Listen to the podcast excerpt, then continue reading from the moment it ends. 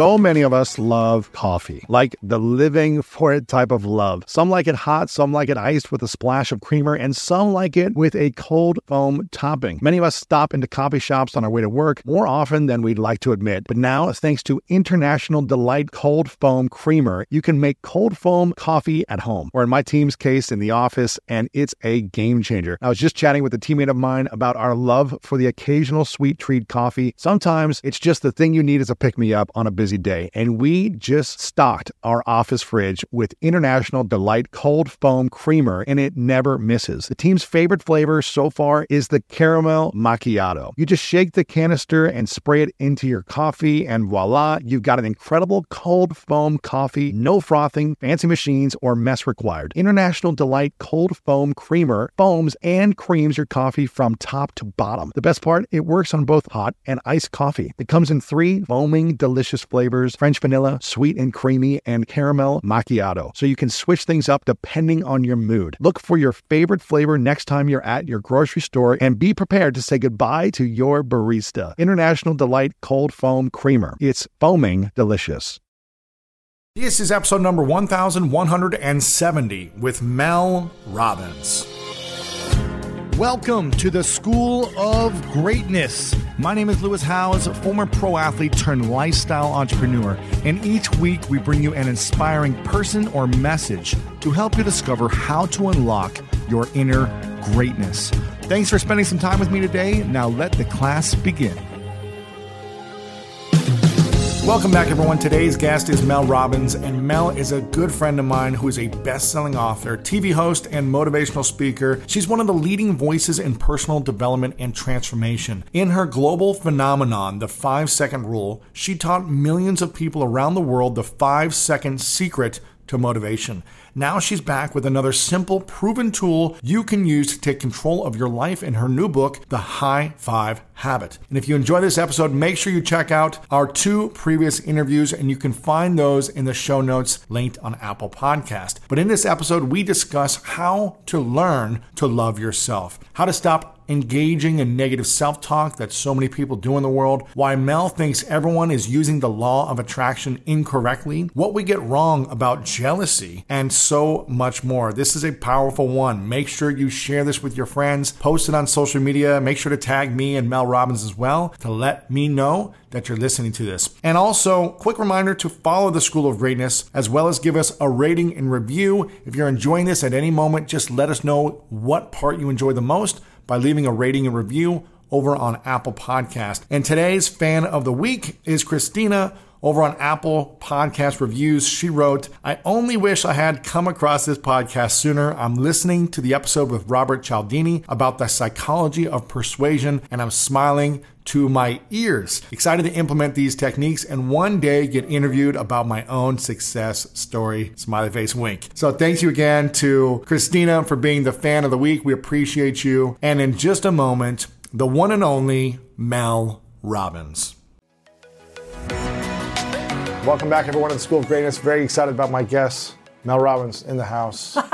starting off with a high, Yes! starting off with a high five because you have the high five habit, which is a, a simple technique to take control back of your life. And you were just talking about how you never truly learned how to love yourself in your own skin, and you started this daily ritual, this habit of high fiving yourself in the mirror Yeah.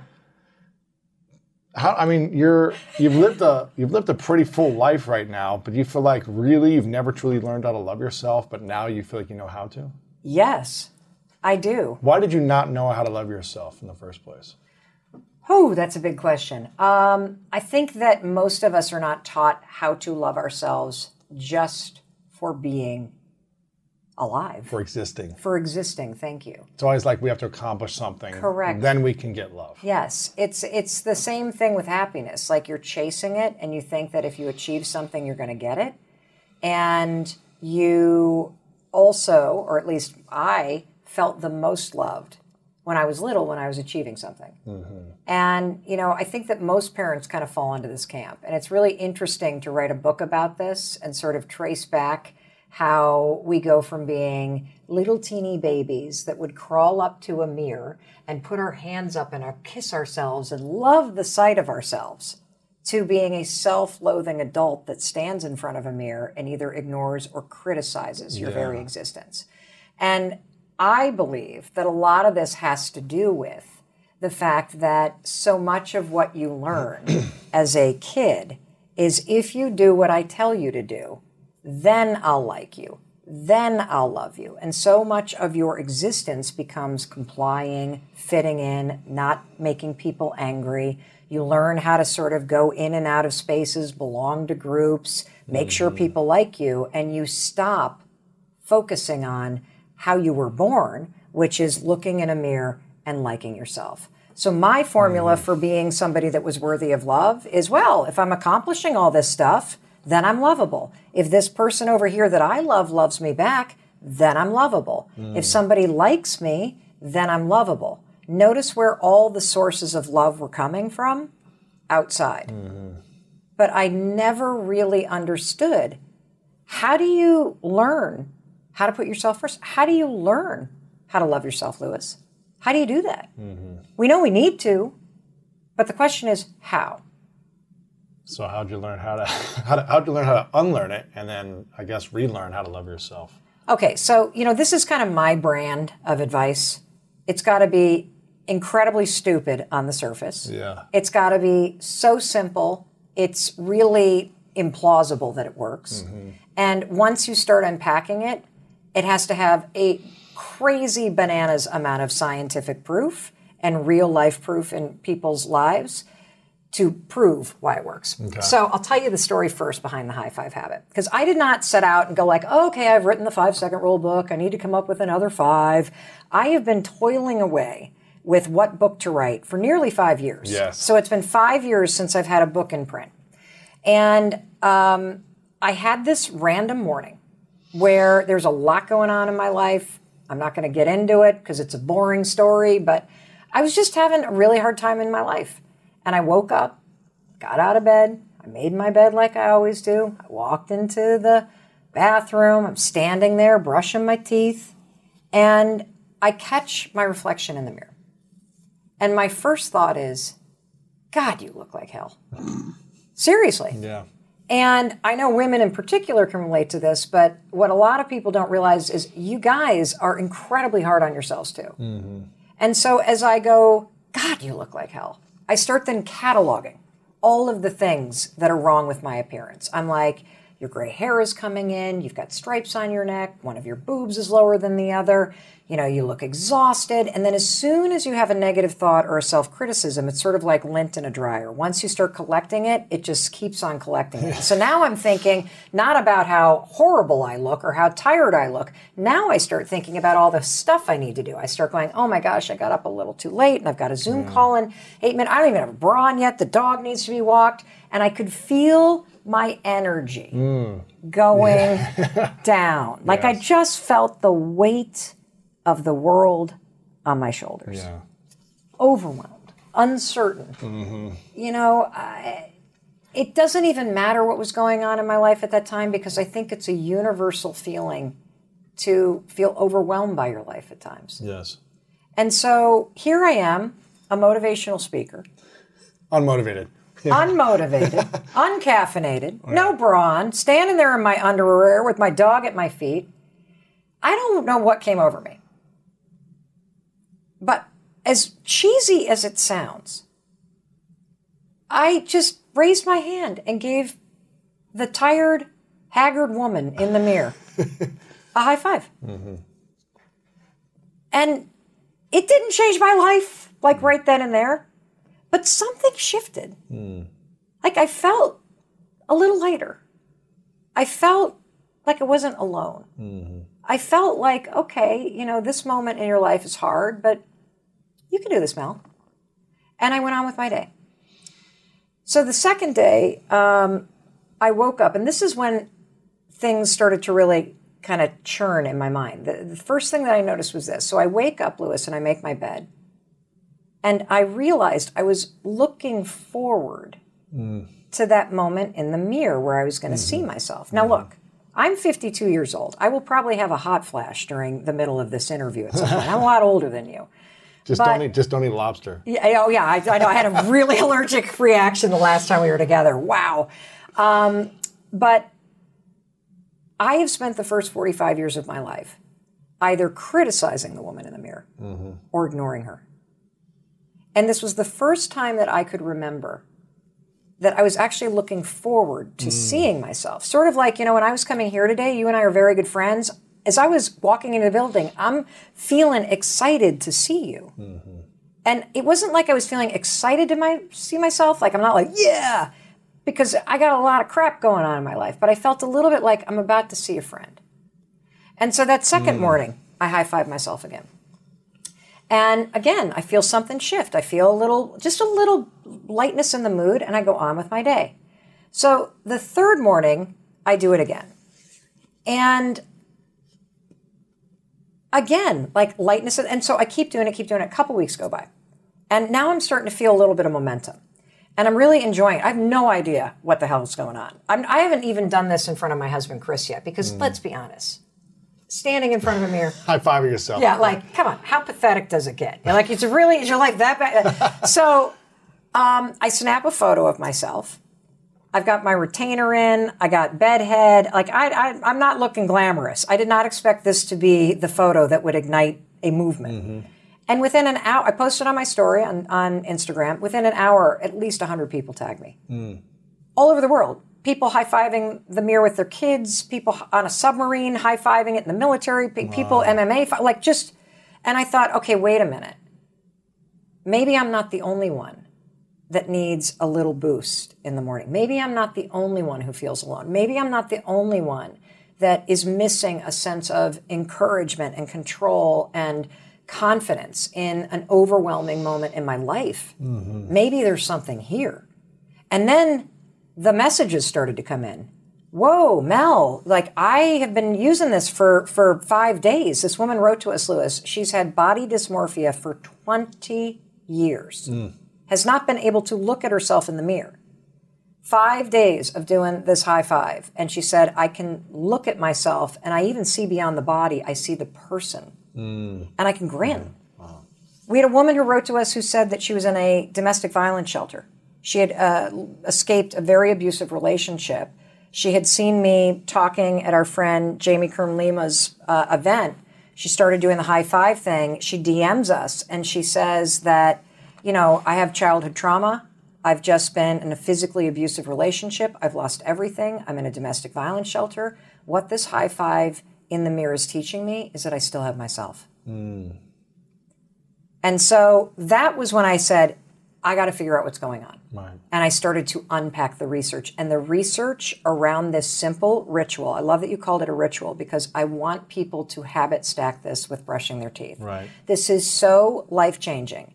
It's so simple. The science here is like, you can't believe it. And once I unpack it, you're going to be like, I can't believe how cool this thing is. Right. So, what's the science say? Okay, so the science. uh, let's start with the, the first thing. So the first thing is that when you first try it, okay, you will um, not be able to raise your hand and high five yourself and be like, "You suck, Mel," or "Today's going to be terrible." And there's a reason for that. Uh, and the reason is that for your entire life, you have given other people high fives.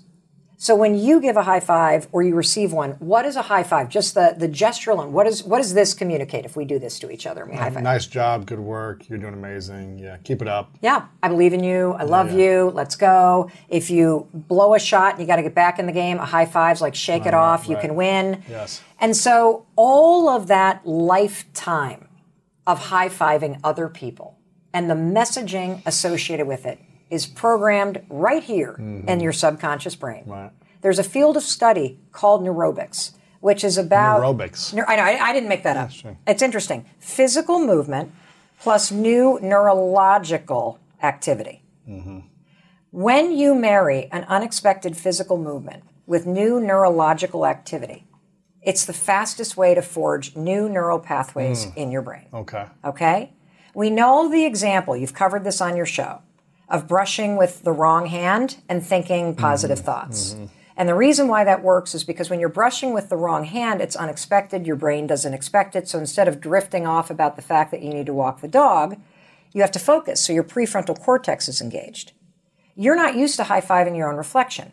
So it's an unexpected physical movement that then activates all of the positive programming in your subconscious. Mm-hmm. So when you raise your hand and you high five your, tar- your tired self, Lewis, what happens is all of the messaging with this, the high five, I believe in you. I love you. I celebrate you. You got this. Keep going. Come on. It actually fuses with your freaking reflection. Wow. It's impossible to criticize yourself. Yeah. Your brain won't allow it because it's not wired that way when you're making that motion.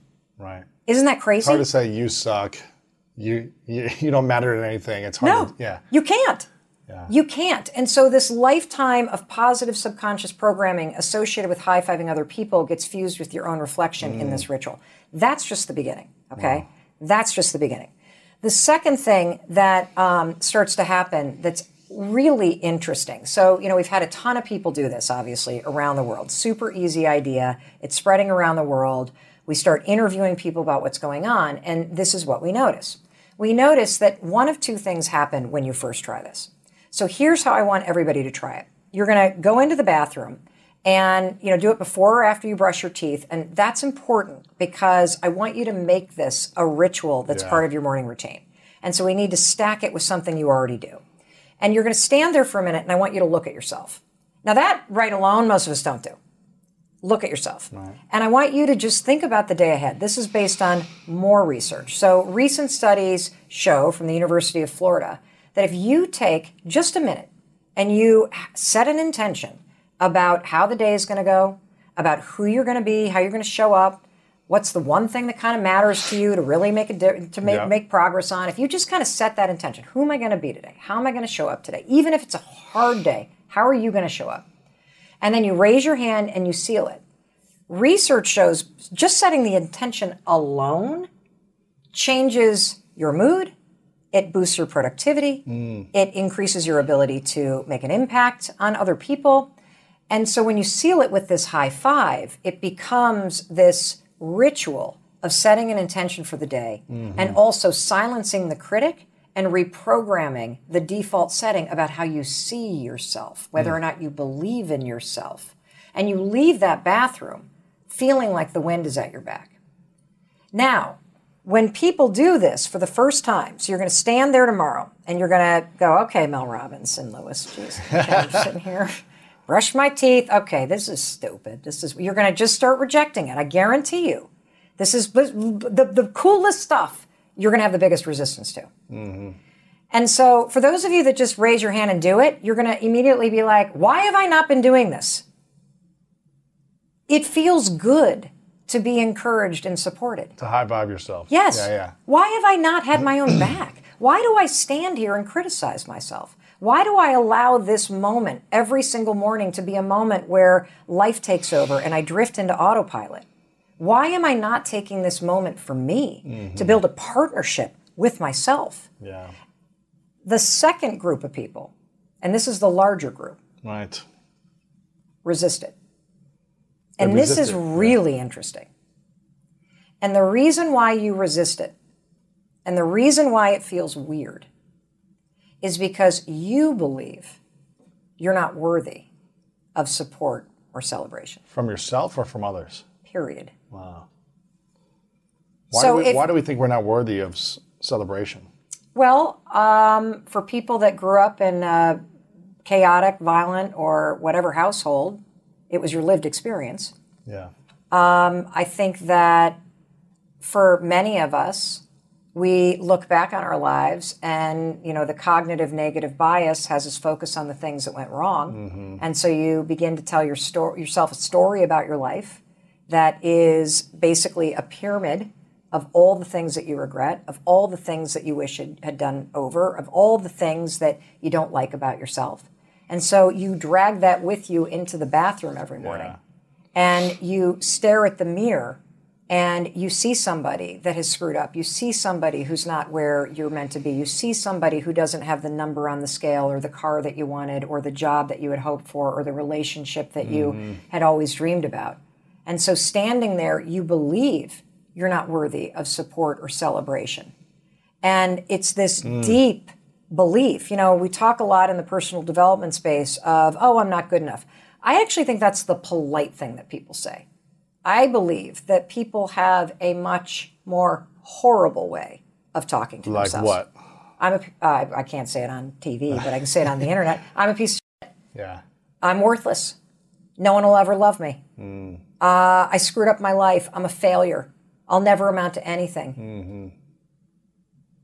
It's too late. I'm a bad person. Like, I think people actually say this to themselves. Yeah. And they say it over and over again. Yes. Daily. Yes. Yes. And just like ruts on a dirt road, it starts to wear in your brain and it becomes the familiar path. And so you stand in front of the mirror and, you know, I'm telling you, raise your hand and let all that positive programming you've given to everybody else. We're, we are amazing at celebrating everybody else. We cheer for our mm-hmm. favorite sports teams. We buy tickets to, you know, our favorite musicians. We throw birthday parties for people. We take on extra work for our colleagues. We help our family members out and our friends out. But when it comes to supporting ourselves, we don't know how to do it. In fact, there's a lot of people that think it's selfish to put yourself 1st mm-hmm. or that you're arrogant if you do. Right. I'm here to tell you it is essential to your well being, mm-hmm. to your fulfillment, to your happiness, all of it. So if you're feeling resistance, you're either going to feel it because you already have a deep story that you don't deserve it because of your track record, your past, because of what's happening in your life. Or you're going to feel resistance because you have been trained to believe that you only deserve that kind of stuff when you're winning. I've recently joined the world of home ownership. And one thing I've learned is that there's so much more freedom with what I can do with my home, but also so many more decisions to make. Figuring out where to start on big projects like a complete room makeover can be overwhelming. But with Crate and Barrel's free interior design service, a design pro can provide design and styling help for projects big or small. Whether you're redesigning your living room, choosing a new dining room table and chairs, or even just styling a bookshelf, work one on one with a design pro who will work with existing furnishings and help you choose new ones. Get 2D layouts and even 3D renderings so you can actually see your space to help you decide. Did I mention it's free? Yes. Having fun exploring the possibilities of what you can redesign or have the design desk help. Go to crateandbarrel.com or your local store to make an appointment with the Crate and Barrel Design Desk. My career not only requires me to travel, but also gives me the freedom to. Traveling has brought me so many positive experiences and memories. Like that time I spent the holidays at an Airbnb in Big Bear with some of my extended family, and it was the perfect way to come together and connect with my family that I don't see that often. If you have a similar setup that allows you to travel often, have you ever thought about your empty home while you're gone? More specifically, how you can make some extra money by keeping your home occupied while you're out of town. I'm a big advocate for setting up a side hustle to give you an extra stream of income, and Airbnb hosting is an easy place to start. Many people host on Airbnb, including some friends of mine, but there are some people out there who've never even realized their space could be an Airbnb. Hosting can easily fit into your lifestyle, and it's a great way to earn some extra money. So if you have a home, but you're not always at home, you've got yourself an Airbnb. Your home might be worth more than you think. Find out how much at airbnb.com/slash host.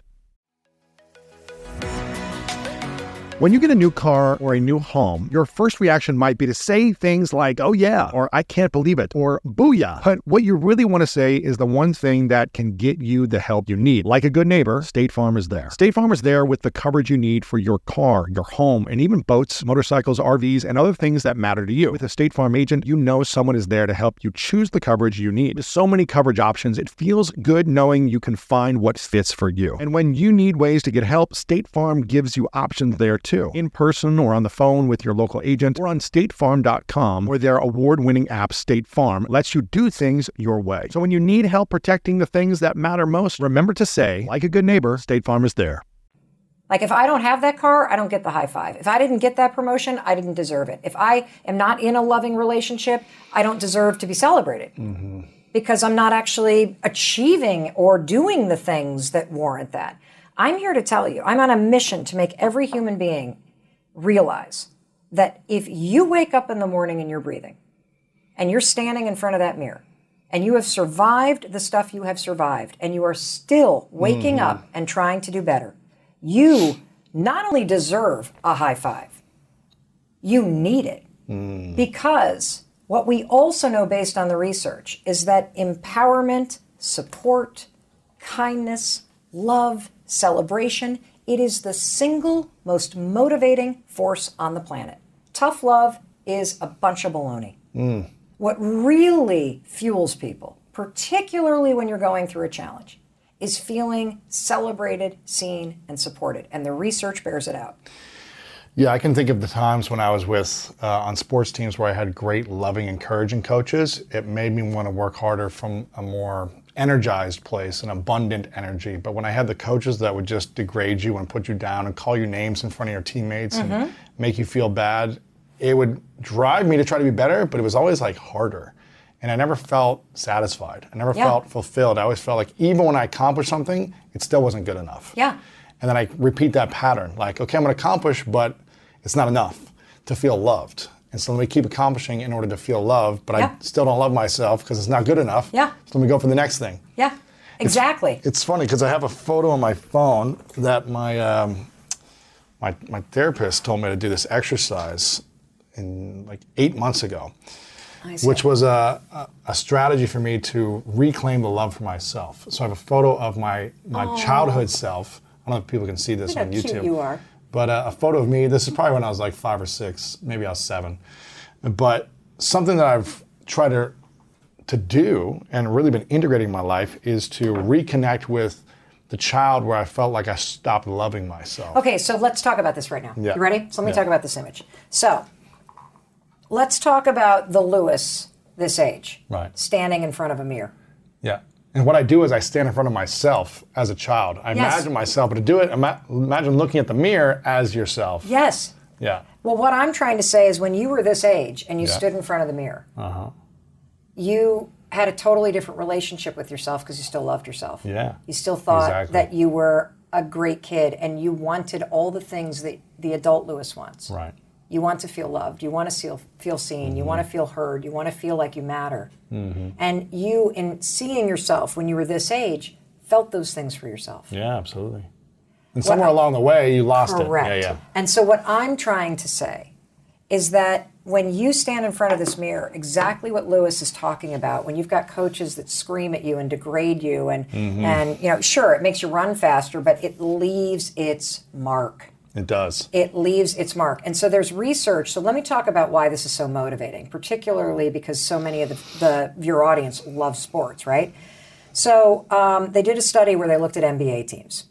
And what they wanted to take a look at was does fist bumps, backpacks, Yeah, and yeah. high fives make a difference in a team winning? Touch, right? Didn't, that, didn't they do like a 2020 special or something? I can't I don't know, but if they did, I need to watch it. Yeah, yeah, Uh-huh. yeah. But so, like the power of touch. But I think it's deeper. It's the power of encouragement. Mm, interesting. and so, what they found is that in the study, at least in the years that they looked at, you could take a look at the teams that made it to the championships in the NBA, go all the way back to the preseason, and those were the teams that had the most number of fist bumps and Really? back pats and high fives. Yep. Wow. And the same was true about the teams that were the lowest in the league at the end of the season.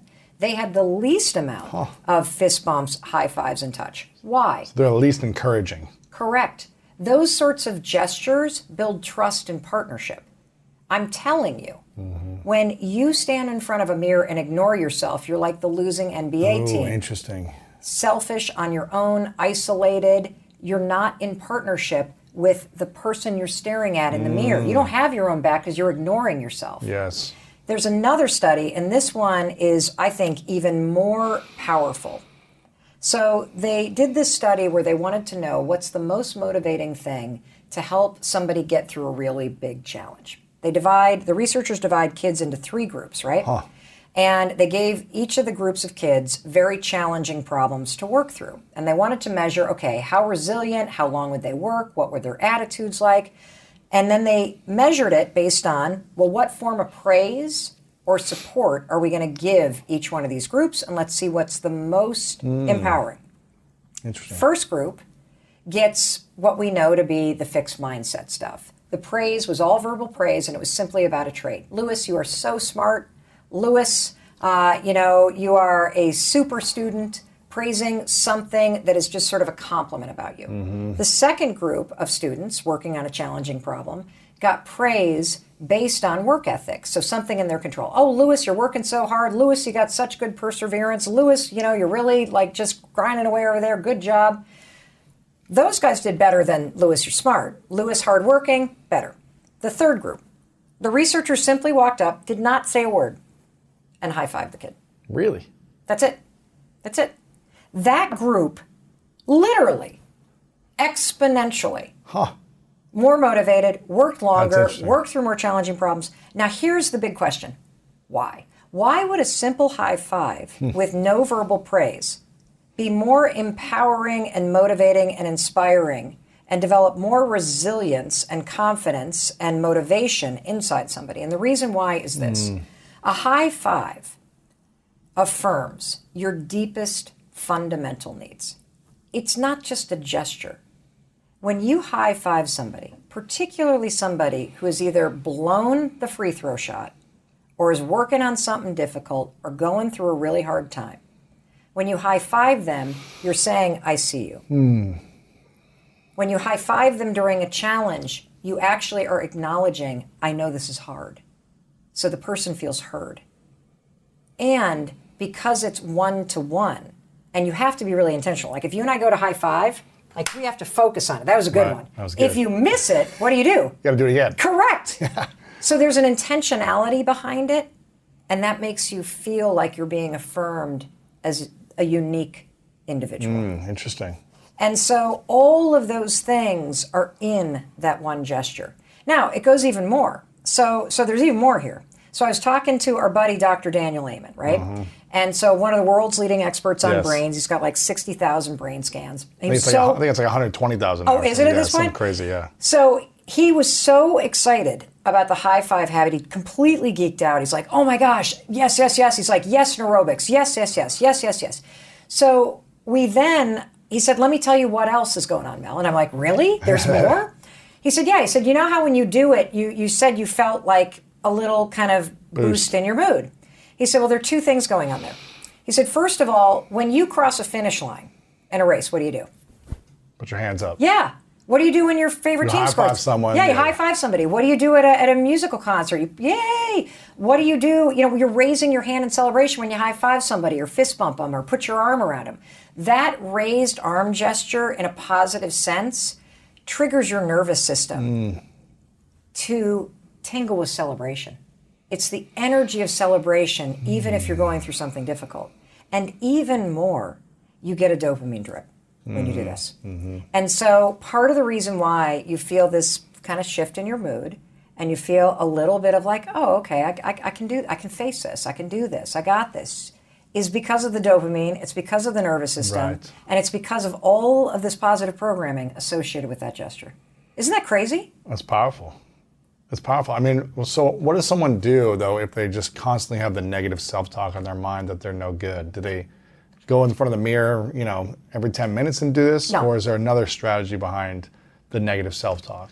Well, okay. So first things first, definitely make this high five in the mirror a habit. Okay. Mm-hmm. So start practicing it. Give it five to ten days and start to see what happens. The second thing that you can do with negative self-talk, okay, is you need to start to interrupt it. So the hmm. thing about negative self-talk is that it is typically something you've engaged in since you were yay high. And in addition to it being wired into your brain, it is also something that can get triggered by your nervous system in stressful situations. And so the first step, and we can talk more about the filter in your brain and how the filter in your brain is causing you to stay stuck in a lot of this negative self talk and how to use your mind to help you. But the first step is you got to do the awful part of getting self aware Yes. of what the voice is saying. And the way that you do that, there's a couple techniques that you can use to create what uh, researchers or psychologists call objectivity.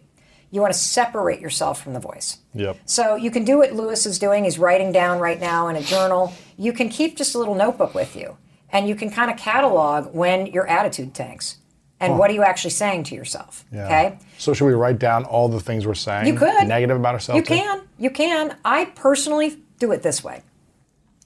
I start to notice when I feel down, or I start to notice when my energy drops. And then I tune into what I'm thinking about. And if it's negative, I go five, four, three, two, one. Yeah. I literally notice, oh, you're sitting there thinking you're a bad person again. Oh, you're sitting there thinking that uh, somebody's mad at you again. Oh, you're sitting there thinking that you screw everything up again. Oh, you're sitting there thinking that you uh, that nothing ever works out for you. Oh, inter- oh, you're sitting there thinking that uh, you you've blown it. Interesting. And then I go five, four, three, two, one, and I go. I'm not thinking about that. That's the most basic technique to use because what I want you to do, since this is like operating on autopilot. It's encoded right here. When you're not really thinking, this is what's running, kind of like the soundtrack of your life. When you just start to notice that you have a thought that's not helping you, you can't control that it popped up, but guess what you can do? You can smack it down. Yeah. And so I use the five second rule, which we've talked about a lot on your show. Count backwards, five, four, three, two, one. The counting backwards awakens your prefrontal cortex. It gives you a moment of control. And then the way to build distance, Lewis, is say, I'm not thinking about that. And here's why. You're so used to thinking this way. I can't just say, stop thinking you're fat and start thinking that you love your body. right. It's not going to happen. Yes. It's not going to happen. right, right. So you've got to go, oh, there I am. I'm trashing the way that I look. I'm telling myself that I'm overweight. I look like shit. I'm hideous. Nobody's going to love me. Be like, five, four, three, two, one. I am not thinking about that. It's an act of defiance. See, I want you to go from these negative thought patterns to a more positive, empowering high five attitude. Because if you continue to live in, I'm fat, I'm unworthy, no one's going to love me, I've screwed up my life, that will be your life. right. And the trick on this is I'm not saying change your thoughts and unicorns appear. I'm saying change your thoughts so you stop the 24 7 beatdown Yeah. and learn how to lift yourself up so that you can face the things that are going on in your life and so that you can take the actions that you need to take to change your life. Because the reason why you're not changing is not because you're not capable. It's not because of the trauma or your past or anything else. It's because of the beatdown. That's why you're not changing. It's draining. It's draining. It's demoralizing. It is, and, and by the way, if you constantly are like, I'm unlovable, I'm worthy, I'm this, I'm that, why on earth would you feel motivated or do you think you deserve to change? If that's the, the thing in your mind, mm-hmm. it doesn't work. And so pay attention. When you feel your energy go negative, be like, oh, okay, what am I, th- oh, whoa, that's disgusting. Five, four, three, I'm not thinking about that. You don't have to insert anything else. Let's just practice shutting it the hell up. Right. The second thing you can do is once you kind of get good at interrupting it, I want you to um, name, like, let's turn it into a character. So I did this with our son Oakley when he was struggling pretty profoundly with uh, uh, anxiety when he was in the fifth grade. Uh, he named his anxiety Oliver. And then we asked him to describe Oliver. And Oliver uh, was like this pimply faced kid that, uh, what is that? Um, the Diary of the Wimpy Kid kind Yeah, of yeah, bully looking kid. And whenever the negative worries and stuff would come up, he would literally, you could literally hear him go, Oliver, shut up.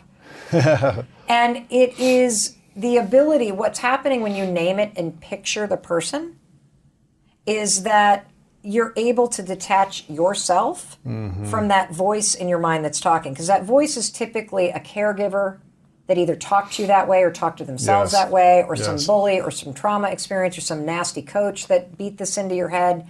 It's from somebody else. And so we mm-hmm. want you to separate yourself so you can be like, oh, that's what Oliver sounds like. That's not actually how I want to talk to myself. Right. And so identifying it, interrupting it, and then you can get into the really incredible magic of rewiring your brain to work for you.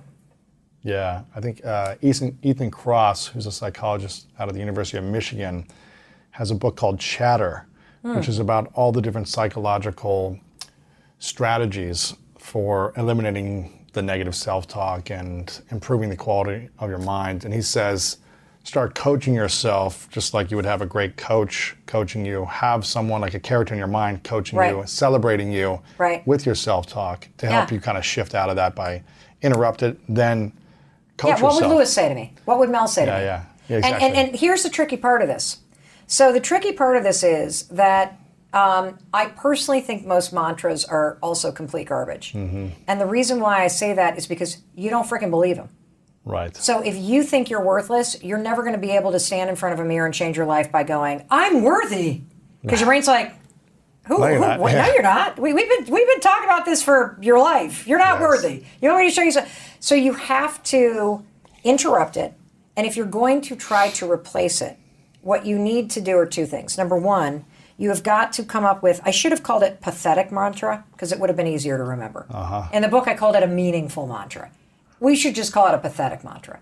You need to come up with something that's like, okay. You know, like if you're really like bad and you think you're a horrible person, like don't make your mantra, I'm amazing. Make your mantra like, I'm doing the best I can. yeah That's it. Like, something simple yeah, you can believe that, right? You can mm-hmm. believe, yeah, I'm, I'm trying. You know, I, I'm not meaning to screw up. I'm doing the best I can. Like that, that I believe. Yeah. And that's a that's better than, boy, i'm the best in the world right now yeah, no, that, you're never going to believe that. Yeah. Ever, ever, ever. Like for example, if you struggle with with health and weight and stuff, it's probably going to be hard for you to stand in front of a mirror and be like, "I love my body," because you've been rejecting it. So instead, look at yourself in the mirror Mm-hmm. and use a meaningful mantra. I deserve to feel healthy, right and I'm going to treat myself in a way that proves it. yeah That's it. That's different. It's different because it's believable. The only other thing that will change the way that you you think is behavioral activation therapy. So there's a lot of the tools in this book that are grounded as a baseline in the body of research Yeah. around behavioral activation therapy, which I know you talk about all the uh-huh. time on the show, which is basically act like the person you want to become. right If you want to be more like Lewis, act like Lewis. Follow his morning routine. Mm-hmm. Take his advice. Interrupt the garbage, Oliver, in your head. Five, four, three. I'm not talking to you, Oliver. What would Lewis say to me? How would Lewis talk to Lewis? And start to act like the person you want to become, and something interesting happens. And this is why the high five works, by the way, because it is an action. You are acting like somebody Right. who believes in and loves themselves. yeah That's why it works. uh move into motion don't just think only but Yes. move and act So so when you see yourself, you know, we always talk about positive morning routines. Let's talk about negative ones. Okay? Because your negative patterns are the reason why you have horrible self-talk. Right. Like when I was in law school, I hated my life. My anxiety was out of control. I was out of control. I hated law school. And so my behavior actually reflected my state of mind. Hmm. I would wake up hungover. I would immediately think, oh my God, I'm late. I would then reach for a cigarette and light it.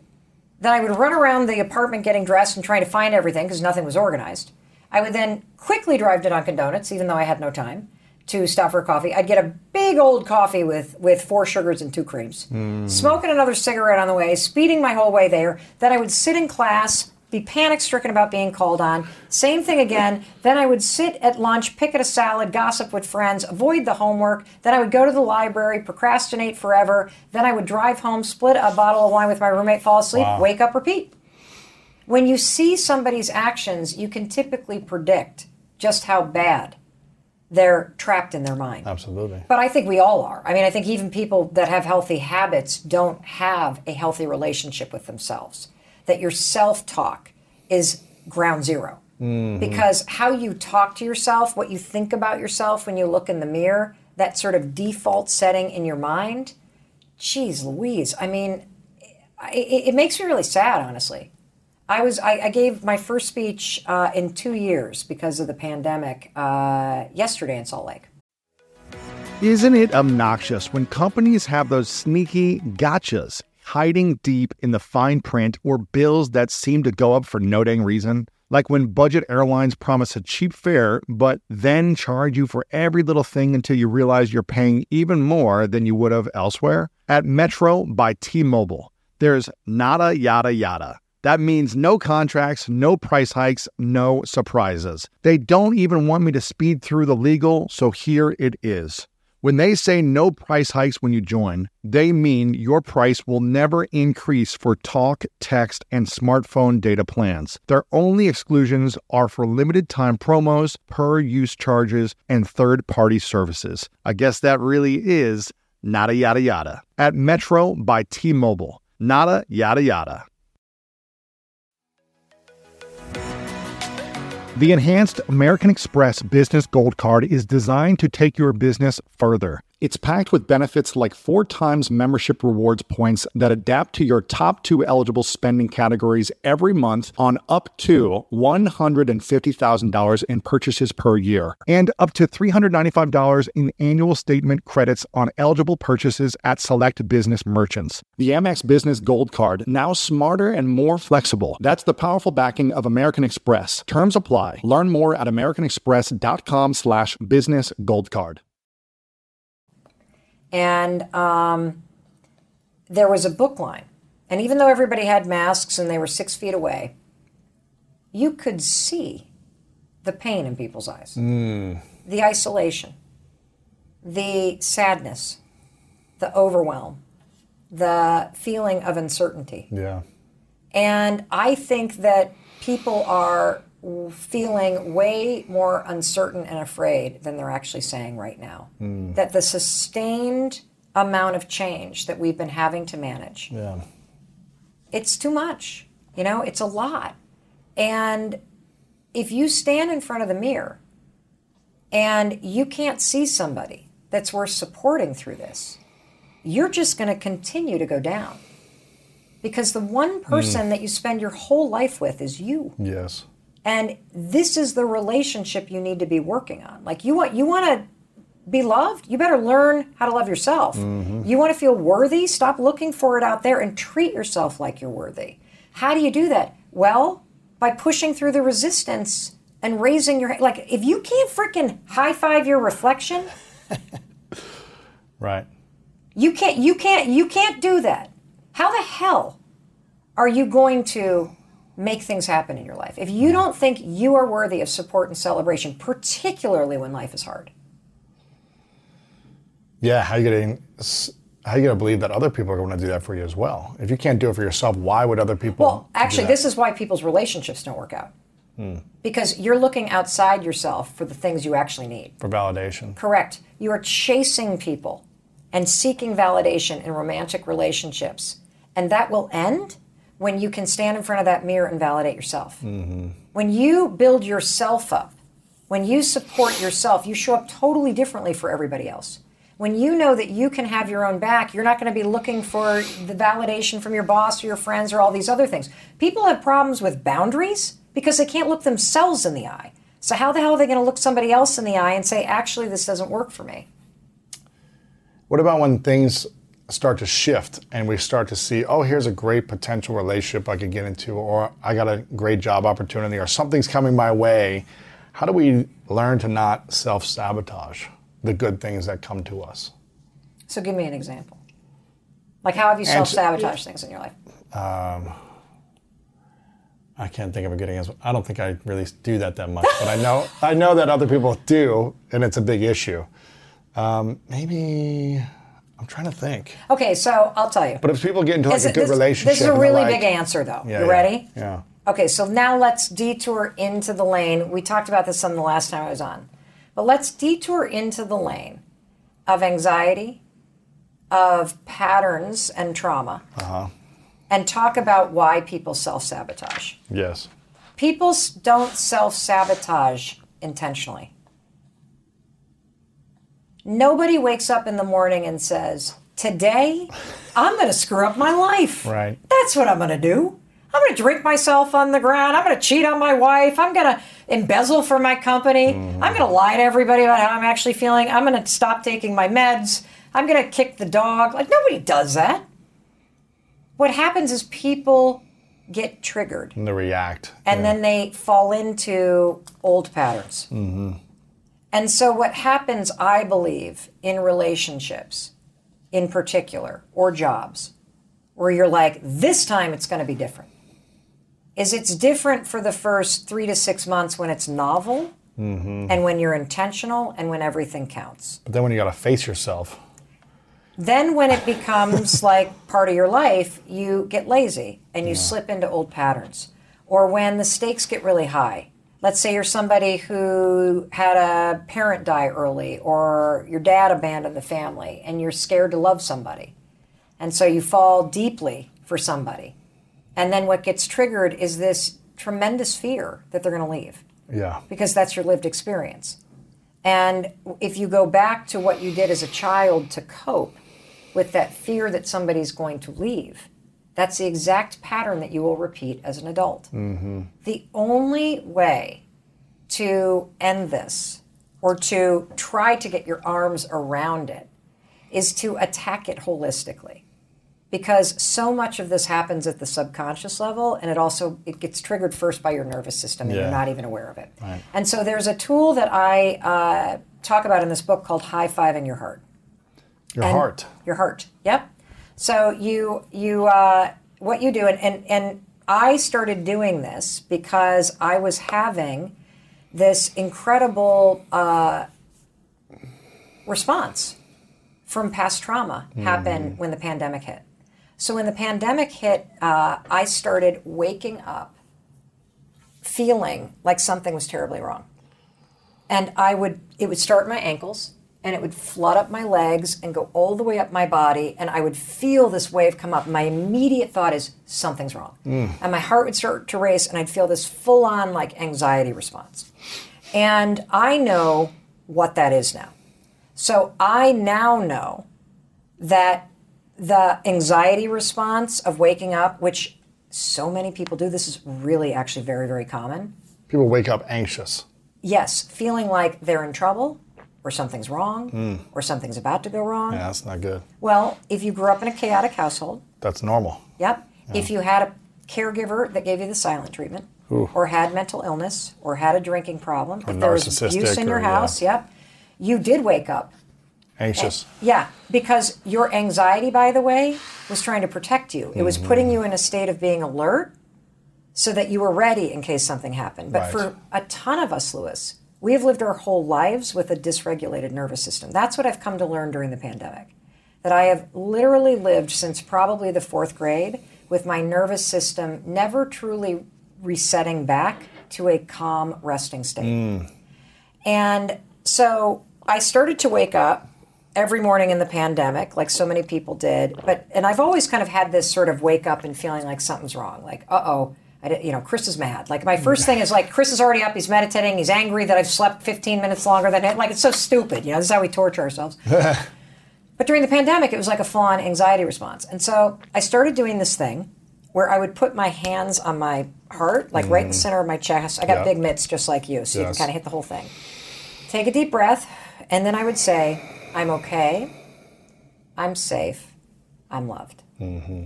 If you can say those things, in this moment, it's true. You are okay. Mm-hmm. You are safe and you are loved, whether you're waking up in a mansion or a homeless shelter. Mm-hmm. And what would happen as I was doing this, high fiving my heart, is you're pressing on the vagus nerve. Like that's what you're actually toning. That's the same thing that uh, Wim Hof is teaching with the ice bath. You're toning your mm-hmm. vagus nerve. And what the vagus nerve is, as you very well know, because you talk about it on the show, is it's the switch between your sympathetic and parasympathetic nervous mm-hmm. system, fight or flight versus rest. So if you ever find yourself in a stressful state, put your give your heart a high five. Put your hands on your heart. Go, I'm okay. I'm safe. I'm loved. Repeat it 111 times if you need to. What you'll feel is you'll feel your nervous system start to settle. You'll feel yourself come back into your body. You'll feel your mind slow down. And you will literally take control of your nervous system. It is unbelievable. And it's also really important because, you know, I, in, in researching this book, I talked to, um, you know, the acclaimed Dr. Judy Willis, who's a, a incredible uh, neuroscientist. And she explained something that I never knew, but it makes a lot of sense. If your nervous system is on edge, it's in a like alert state, you're dysregulated. It's impossible for your cognitive function of your brain to work. I can give you an example. If somebody were to bust in here with a gun and try to rob us? Yeah, it'd be hard Would you be able to do a math problem? No. No. Like just thinking safety. Yes, exactly. Save my life. I can't. I, I bet the majority of people actually walk around with a nervous system that is on edge like that, particularly post pandemic. Yeah. And for me, the reason why I've actually linked it all the way back. So when I was in the fourth grade, I was molested while I was sleeping by an older kid. Wow. And in the um, kind of array of things that can happen in terms of sexual abuse, mine was very tame. Yeah. Like it was a one time incident. It was a kid who was slightly older than me. It was confusing, not scary. I just possum disassociated, don't even remember how it ended. And for a long time, I didn't even remember it. And then I remembered it when I was 28 years old. And I believe that the reason why I have always woken up hmm. in a state on edge is because of that incident. Since the fourth grade. Yes. Wow. And the thing is, Lewis, is that I, you know, the morning's a trigger. If you have that stored in your body, something happened to you, something happened to you, something's wrong, something's wrong, because something was wrong. And you don't have the tools, and no kid does, to smooth out your nervous system and heal the trauma, that trauma lives in your body. And so I believe most self sabotaging behavior that people continue to repeat is nothing but stored trauma and your best ability to cope with it when it was happening. That's And- why we sabotage. Yes. So I don't think it's intentional. I really don't. Like even uh, uh, somebody who's diagnosed with narcissistic personality disorder, they don't know that they have that. Like they're not intent. Like there's not. It's like such a program behavior. There's no. I'm gonna go do the. I'm I'm in love with this person. Let's go screw it up. Right. That's not what happens. And this is also why I'm telling you. I, I, I know I'm crazy passionate about this topic of this standing in front of the mirror and changing how you see yourself. If you don't get a hold of that story, I'm worthless, I'm unlovable, I screw everything up, I'm a bad person, I'm not good enough, nothing works out for me. If you don't change that and start cheering yourself forward, mm-hmm. you will stay locked in these self sabotaging patterns because you will act in a way that you believe it subconsciously or unconsciously. I know it's heavy. sh- Oh, sorry, I keep swearing. It's all good. Yeah. Man. So you're saying you're 52 right now, as you said? Yeah. So you're saying I have a lot of work to do still for the rest of my life. It doesn't I end. don't, I huh? don't, I don't actually, I don't know. I don't know if you screwed up your life as much as I did. So I think it's like, oh, and and I don't know how much you torture yourself. Yeah. I'm really good at torturing myself, or at least I used to be. And so back to your original question about learning Uh-huh. to love yourself, I also think that even if you're wildly successful, whether it's successful in your relationship or successful at work, a lot of us the more successful we become, the harder we are on ourselves. Mm. We harp on the things that aren't going right instead of really focusing on the things that are going well. Yeah, we don't celebrate enough. Yes. It's just on to the next or what Yes. what could have been more perfect or something Yes. like that. Yeah. Uh huh. What is that saying to ourselves when we don't celebrate the hard work we put in? You're not worthy of it. Hmm. You haven't done enough. Interesting. Even even this amazing podcast that you have is enough, Lewis. Mm-hmm. I'll, I'll I'll high five you when uh, you know I sell it for a hundred million dollars, or I'll high five you. Right? It, it rings true because it's true. yeah. Yeah, I, I'm, I'm not there yet. And somehow, if I celebrate this, am I going to get the big thing? Like, think about a marathon. So, a marathon, I think life is a marathon. And if you've ever watched a marathon or run a marathon, I'm running one in a few months. Are Yeah, you? My first one. oh, fantastic. Yeah, I'm a little so terrified. I'm a little terrified. Why? You've done it? Yeah, I've done. I run four of them. Well, run is a very aggressive, Jog, run. sort of. Yeah. Uh, like you know, if, if, if over five hours, can you know. okay, you finish. Yeah, I finish. I walk through the, you know, the the water things. And, but you're a big guy, so it Yeah, might be well, hard on your knees. That's what I'm saying. Yeah. So here's the thing that you're going to love about it. okay. Tell me. The entire time you're running, spectators are high fiving you. It gets you through it. Yes. That's what I keep saying. I'm like, I feel like running alone is so not fun. if you can do a 13 mile training run, I did a 13 mile, yeah, yes, a few months ago. then you can run a marathon. Really? Well, because It's just going to get you through it. well, right? all of the people get you through it. Yes. There, the, the, the, every high five is a transfer of energy. It's a transfer of belief. It, it it drips dopamine. It it it. What did Dr. Amen say? It actually uh, harnesses the the energy of celebration in your nervous system. Every high five says keep going. It says I believe in you. It says you're gonna you're gonna get there. It makes you enjoy it. Right. The same thing happens in your bathroom mirror. If you have big goals, you better stand in front of that mirror and high five yourself every day. Every single step of the way. Stop looking around and waiting for everybody else to do it. Start giving it to yourself, and you will be shocked at how much more quickly things start to happen, at how much more joy you experience along the way, at how much more present you are. Yeah. It's wild. What's the difference between high fiving yourself in the mirror versus high fiving your partner or best friend or business You already do partner? that. Yeah. You already do that. Yeah. You're already throwing all this energy at everybody else. Uh-huh. And then you get pissed off when it doesn't come back to you. Right. Yeah. Take some of that and give it back to yourself. Okay. Improve the connection you have with yourself. And this isn't about like pumping yourself up to think you're like the best person on the planet. This is like the baseline. This is literally being like, you know what? You're going to have an okay day. Let's go do this. Mm-hmm. You know what? I see you. I know this is hard. Keep going. I, I know you're nervous to have this hard conversation with this person. I believe you can do it. Yeah. Let's go. Yeah. Like it's just one little boost along the way. You know, if you think about the things that go viral, it's little kids in front of a mirror with their parents getting them to talk Believing themselves, yeah. Correct. We all know that's how we're supposed to feel. Mm-hmm. But we feel weird and cheesy practicing it? You Right. kidding me? Right. Uh, the other thing that goes viral, all these teachers that are high fiving and fist bumping kids with That's these true. handshakes as Yeah, they go in, true. and the It's mirror true. one with the I am that just kind of went viral.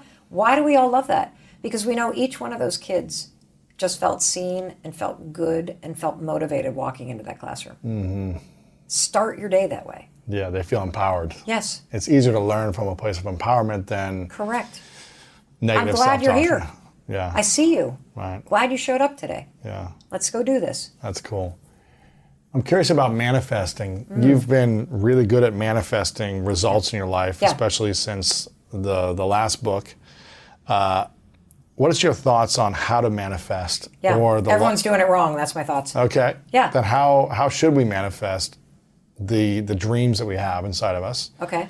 And what's your thoughts about the law of attraction on how to apply it the right way or Yeah, I think. Well, I think the law of attraction and manifesting are the same thing. Mm-hmm. So, law of attraction for everybody who has not read The Secret is simply your thoughts become things, mm-hmm. and it's true. We've talked all about how when you have negative self-talk, it tends to draw more of that to you. I think about it like lint in a dryer. Once negative stuff starts collecting, it collects a ah. lot more. We can also talk about your brain filter, something called the reticular activity system, and how it is a live network that filters the brain. We'll dig into that deeper, but let's do surface level right now manifesting law of attraction. So here's what everybody gets wrong about manifesting. Everybody, at least kind of in the mass market, what you're trained to think about when you think about manifesting is vision boards. Mm-hmm. And when you hear the word vision boards, you think about the big stuff. Should you have big dreams? Of course you should. Should you dream of building a mansion on the ocean if that's your thing? Yes. Should you dream of the log cabin? Yes. If you want a Lamborghini or the new Ford Bronco, should you put yeah, yes, yes, yes. If you want the family, if you want the body, should you think about yeah, absolutely. Here's where everybody goes wrong. You dream about the end, you make this gorgeous collage of all this stuff that has nothing to do with your current life. that literally, as you're sitting in your studio apartment with the cat box that hasn't been changed in two weeks, no food in the fridge? no Yeah. food in the fridge, and you're looking for a job and you're staring at a mansion going, someday. It's going to make you feel like a loser. Yeah. Because the gap between where you are and where you want to go it seems insurmountable.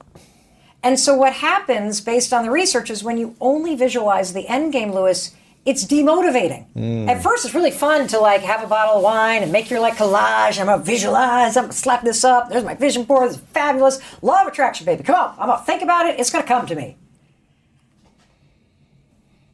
Okay, I've been doing this for two days. I'm hmm. not. I'm still in this apartment with the cat box that needs to be changed. The way to visualize properly is to visualize the bridge between where you are and where you need to go. The bridge. Yes, and particularly the horrible stuff. Hmm. So let's use your example of the marathon.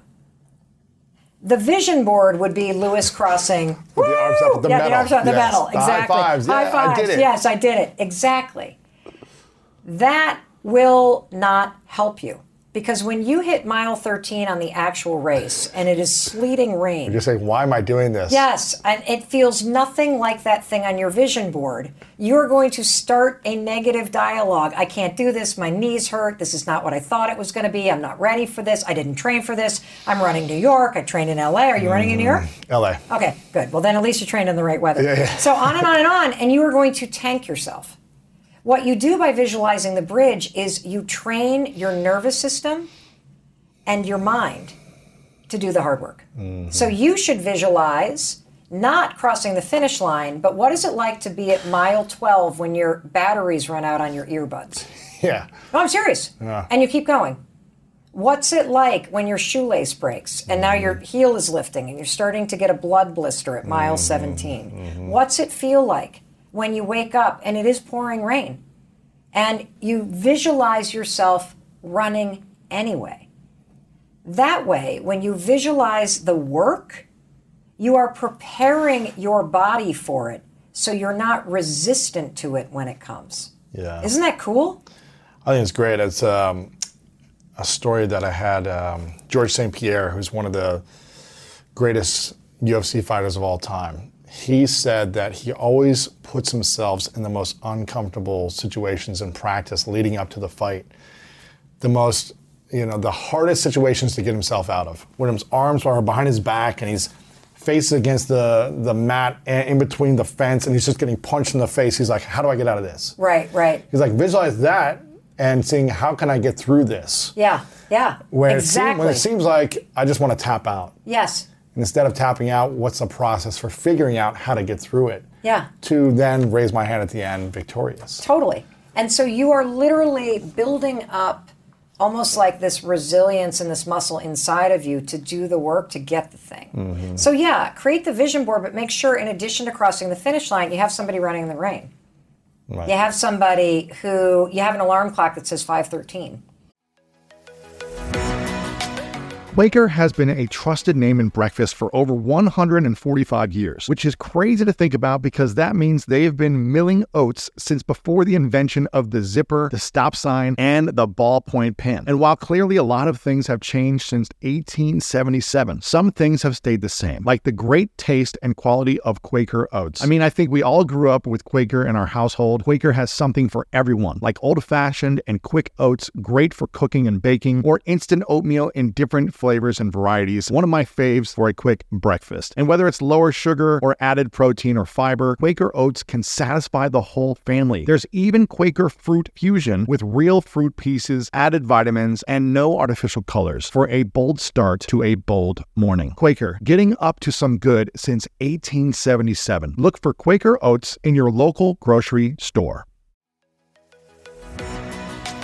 You can't always trust your gut, like those times when it tells you to have that extra piece of cake or when it tells you to skip your morning routine and sleep in another hour. Probiotics can't help with most of your gut decisions, but if your gut needs a little support, Ritual has your back. They made a three in one supplement with clinically studied prebiotics, probiotics, and a postbiotic to support a balanced gut microbiome. Ritual invested in a study modeling the human colon, which showed their Synbiotic Plus significantly increased microbial diversity and the growth of beneficial bacteria. Rigorously tested and validated by a third party for allergens, microbes, and heavy metals, Ritual multivitamins are vegan, non GMO, project verified, gluten and major allergen free, certified B Corp, and made traceable. Personally, I love Ritual's Synbiotic Plus because it keeps my gut feeling balanced and it's super convenient. There's no more shame in your gut game. Synbiotic Plus and Ritual are here to celebrate, not hide your insides. Get 20% off your first month for a limited time at ritual.com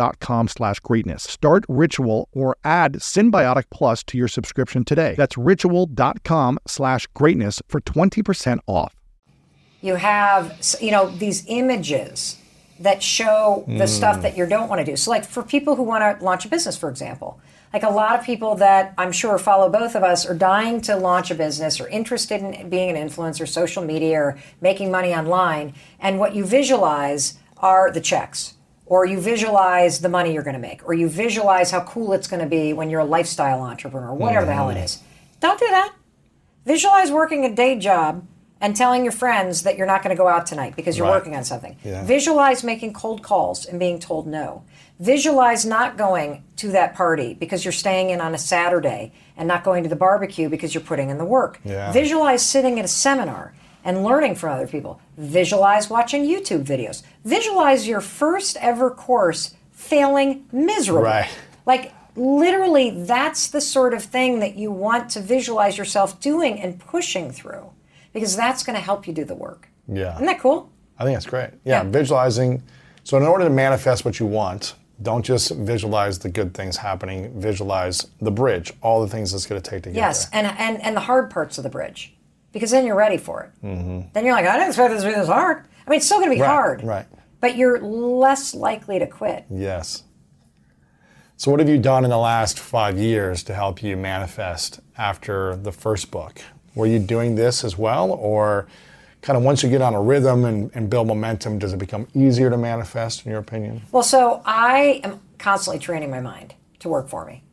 And there's this little trick that I talk about in the book that is all sort of the beginning of having a high five attitude. And a high mm-hmm. five attitude is the ability to catch yourself when you're going mentally low and to flip yourself back up into a high five attitude. Okay. The thing that I know to be true is that you cannot control the things around you. You can't control what's going to happen. You can't even control how your nervous system might respond or what thoughts might pop into your head. But you can always choose what you do next and what you make it mean, right? And so that's where all the power is. Yes. And so I uh, do this thing where I, this is again, it's going to sound so dumb, but it's a way for me to introduce you to the power that your mind has to change in real time. Okay. We've talked a lot about negative self talk. And part of the reason why negative self talk is so crippling is not only because you've repeated it for so long and now it's a pattern, but it's also because you have a filter on your brain called the reticular activity system. Okay? This puppy is the keys to everything. And, and it's remarkable that uh, most of us have never heard of it. We've experienced it, but we don't know how to use it to our advantage. So, first, let me tell you what the RAS does. Then, I'm going to give you an example of uh, when you've experienced it in your life. And then I'm going to explain to you how to use it to get what you want in life. This is like the super attractor manifesting, and it also works for um, interrupting negative self talk. Like it's going to supercharge all the work you're doing with the mirror and interrupting thoughts. So, first, let's talk about the RAS. So, the RAS, imagine a hairnet on your brain, only it's like electric, meaning it's alive, okay? Now, the RAS has one job, and the job is block out 99% of what's going on and let in 1% of what's going on. Our brains at this moment in history are having to process about 34 days hmm. worth of cell phone data in one day. Crazy. It's crazy. And so your RAS has a monster job. It's like a bouncer at a bar. Mm-hmm. You're not coming in, you can come in. And you've experienced this. So have you ever shopped for a car? Yes. Okay, so what's the last car you bought? Tesla. Oh, Tesla. Oh, fancy. Yeah, Lewis Howes. I like that. Well, I never had a I never had a nice car until three years ago. I had a four thousand dollar car for five years before that. yeah, yeah. And then I was like, you know what? I have no Bluetooth. I have no. It's like I just needed Yeah. an upgrade. No, I love it. It was You a deserve it. 1991. Dude, you deserve it. I had a 1991 deserve Cadillac, it. and I was like, okay, You deserve buy it. a car. So I bought a Tesla. Yeah. Right. And so before you thought about buying a Tesla, you drive down the road, you don't really think about it. The 2nd Uh-huh. you're like, you know, I think I'm interested in a Tesla. What do you see everywhere? Teslas Yes, everywhere. everywhere. My husband just bought a pickup truck. I never even noticed them. Now I'm like, there are baby blue pickup trucks everywhere. what is going on? That's the bouncer in your brain. Uh-huh. And let me tell you how this works. There are only four things that automatically get through the bouncer in your brain, the RAS. Number one, your name. So you've experienced being in a crowded place and somebody's like, you think you hear Lewis and you're like, huh? Somebody call my name? That was the bouncer in your brain. The second thing that always gets let in is any threat to your safety. So there are loud noises all over the, all the time, but only ones in close proximity make you go like this. Mm-hmm. That was the bouncer in your brain letting it in. Okay. The third thing that gets let in is when you sense that your partner is interested in sex with you or somebody else. You're like, Chris, you know, who are you looking? Stop looking at her. You know what I'm saying? You kind of pick up on the signals. That's the bouncer in your brain. And the fourth one, and this is where this is the billion dollar thing that everybody needs to know. The bouncer in your brain lets in whatever you think is important to you. Hmm. So when you get intentional about telling your brain what's important to you, like I'm interested in a Tesla, your brain's literally like, "Oh, let's all, let all the Teslas in. Come on in." Here's the downside to this: if you have told yourself that you are a bad person for the last 10 years, guess what your brain thinks is important? Mm. Examples that mean you're a bad person. Right. So I'm going to give you a very specific example. So I personally don't think I'm a bad person. I don't think I'm perfect, but I know I do my best. I mean well. I don't have that story about myself at all. I used to, but I don't. And um, let's say I oversleep and I miss the dentist. I miss the dentist appointment. I'm like, ugh, I got to pay the 25 bucks. I got to reschedule that thing. That kind of blows. That's all I think. And then I go on. My daughter, who constantly beats herself up and says she's a bad person, this is a real example, by the way. She oversleeps, misses a dentist appointment, and it becomes, see, I always screw everything up. I'm a terror. I, I, I'm always messing things up. I'm a ba- like everything that gets let in confirms that you're Right, a right. bad person. She finds proof and evidence. Yes, Yeah. that's the bouncer in your mind. I'm here to tell you that when you get intentional about what you want to think about yourself, it changes in real Mm-hmm. time what your brain lets in and what it doesn't. Yeah. That helps you with the other things that you're doing the high five in the mirror, the Yes. I'm not thinking about that, the pathetic mantra. Hey, you know, just because I missed the dentist appointment doesn't mean I'm a bad person. Yeah. I'm doing the best I can here. Give myself a break. Right. High five. You know what I'm saying? Shake it off. Get back in there. Um, it, well, it's true, right? Right. Because it's these little things. Somebody cuts you off. Somebody reaches for the last thing of cereal that you wanted to buy at the grocery Mm-hmm. store. You think it's like a sign that the world's out to get you.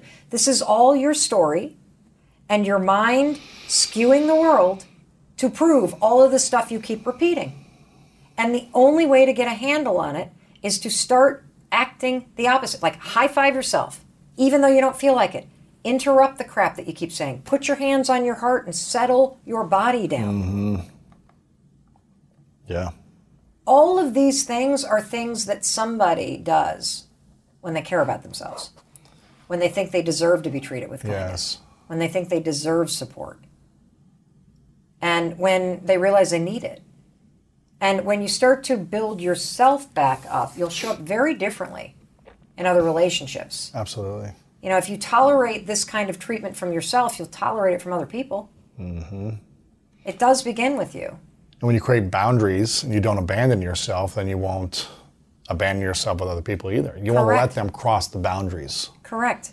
Like if you stand in front of the mirror every single morning and you're like, I look like crap, I am not good enough, I'm unhappy with my life, and then you step into a relationship and somebody leaves you on red and they ghost you for three days, like you come to expect that because that's mm-hmm. how you believe you think you deserve to be treated.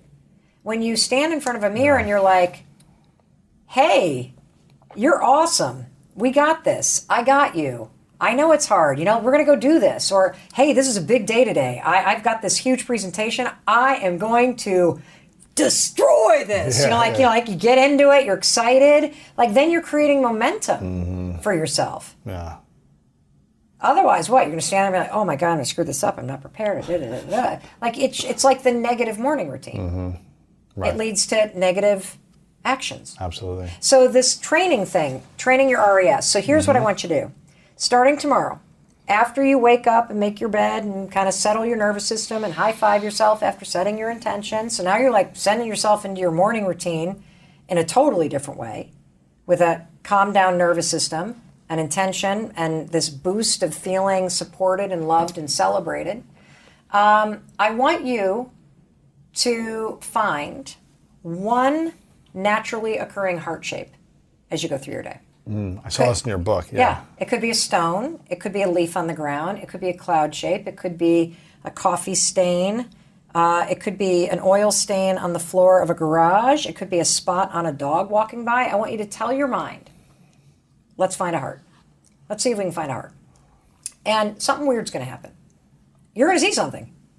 And then I want you to literally supersize what's going on in your brain. And what you do is when you see the heart, I want you to then take a moment and literally congratulate yourself. Like, feel like, oh my God, I found it. Like, whatever you believe in God, the universe, like greater connection, you put that there for me and I found it. Mm. And I want you to feel this kind of wave of, that's kind of cool. Yeah.